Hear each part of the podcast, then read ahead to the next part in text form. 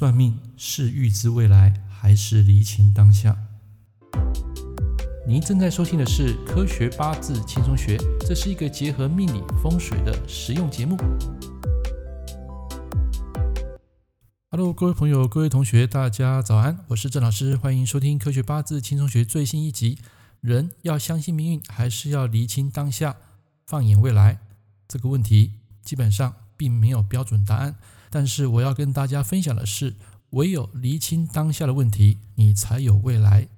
怎么说呢？有些人来算命啊，基本上他只是想要得到未来，我的财运如何，我的婚姻什么时候出现，我的另一半好不好，长得怎么样，未来是不是有钱？其实这些基础都要建立在当下的一个努力。如果没有透过努力，就算你有好的环境，也很难得到你要的一个目标。所以，其实算命没有你想象的这么神奇。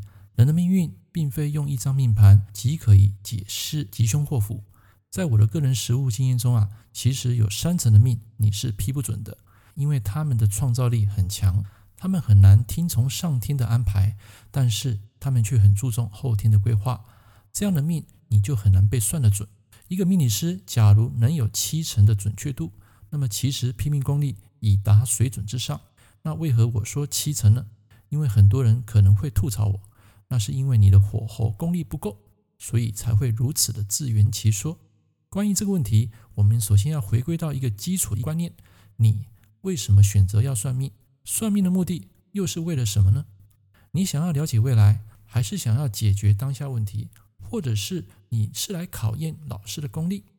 如果你是想了解未来，我劝你啊，还是省下这笔钱。因为很多路都是人走出来的，况且算来算去，你再怎么努力，最后都只有一个结果，那就是死路一条。我们人终究都会离开嘛，只是每个人离开的时间不同。但我想你也不会想知道自己是怎么死的。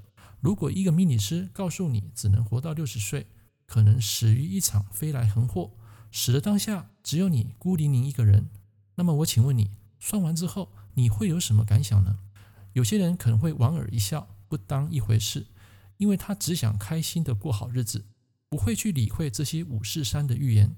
但是大部分的情况是，很多人经过命理师的提点，如此的铁口直断，无论是恐吓也好，还是讲真话也罢，这辈子恐怕在你死之前啊，心里都会留下无法抹去的阴霾。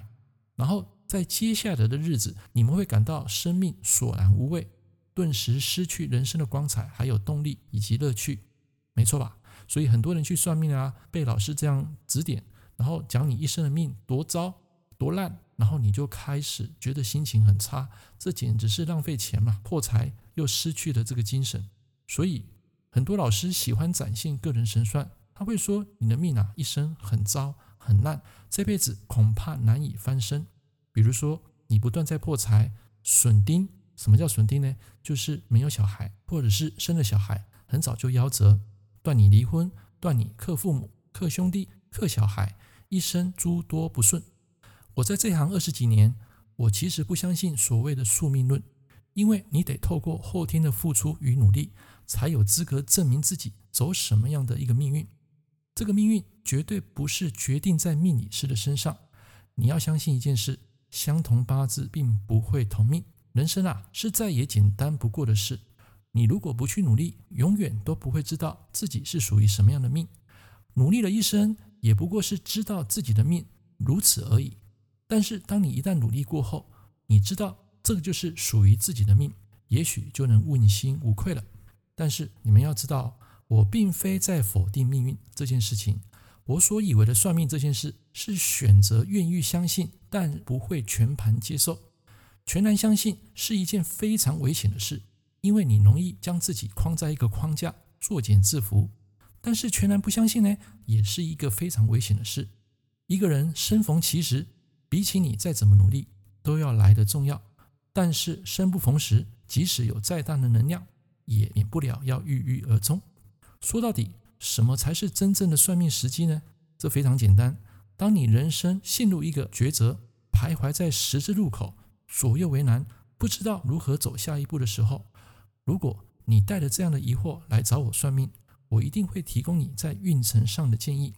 而且有时候我觉得给客户一个优质的心理建设。